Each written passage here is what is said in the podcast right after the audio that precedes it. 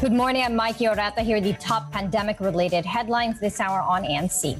Philippine President Rodrigo Duterte says that face shields should only be worn inside of hospitals. Senate President Vicente Sotto III, who is in favor of the move, says that the chief executive made that statement during a meeting with lawmakers in Malacanang last night.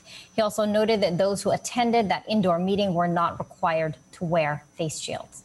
Just yesterday, however, the health department said that face shields may only be removed when outdoors. This comes as Sotto and Manila Mayor Isko Moreno are pushing for politicians, uh, urging the national government to scrap the face shield mandate. They point out that the Philippines is the only country in the world that requires them. But Health Secretary Francisco Duque III says that the policy is essential and backed by science. The National Task Force on COVID 19 response will meet later on today to discuss this matter. Pag-uusapan ng IATF kami mamaya. Pag-uusapan namin yan. If there's any announcements sa bagong protocol, uh, ilalabas po namin. A new batch of China's Sinovac vaccines arrived in the Philippines today, Thursday. This latest shipment, carrying 1.5 million doses, landed at the Ninoy Aquino International Airport at past 7 this morning. Vaccines will be placed inside storage as the health department still awaits a certificate of analysis from its manufacturer before they can be distributed to local government units.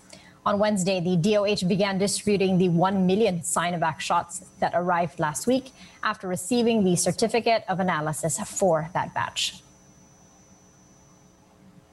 Quezon City launches its evening COVID 19 vaccination drive dubbed QC Bakuna Nights. The evening vaccination began Wednesday at around 2,000 around 2,000 economic frontliners were inoculated.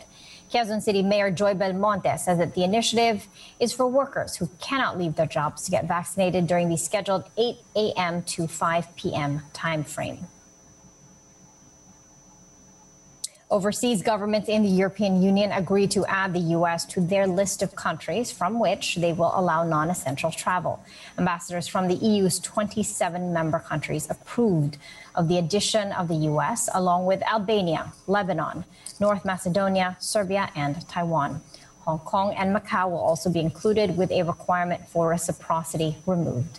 The change will take effect in the coming days, but individual countries can still opt to demand for a negative COVID 19 test or a period of quarantine. The EU had banned non essential travel from the US and other places amid the pandemic to further avoid a contagion. But they have slowly reversed their course as vaccinations garner, gather pace. Those were the top stories this hour. I'm Mikey Orata. Please stay safe and keep it here on ANC, the ABS-CBN News Channel.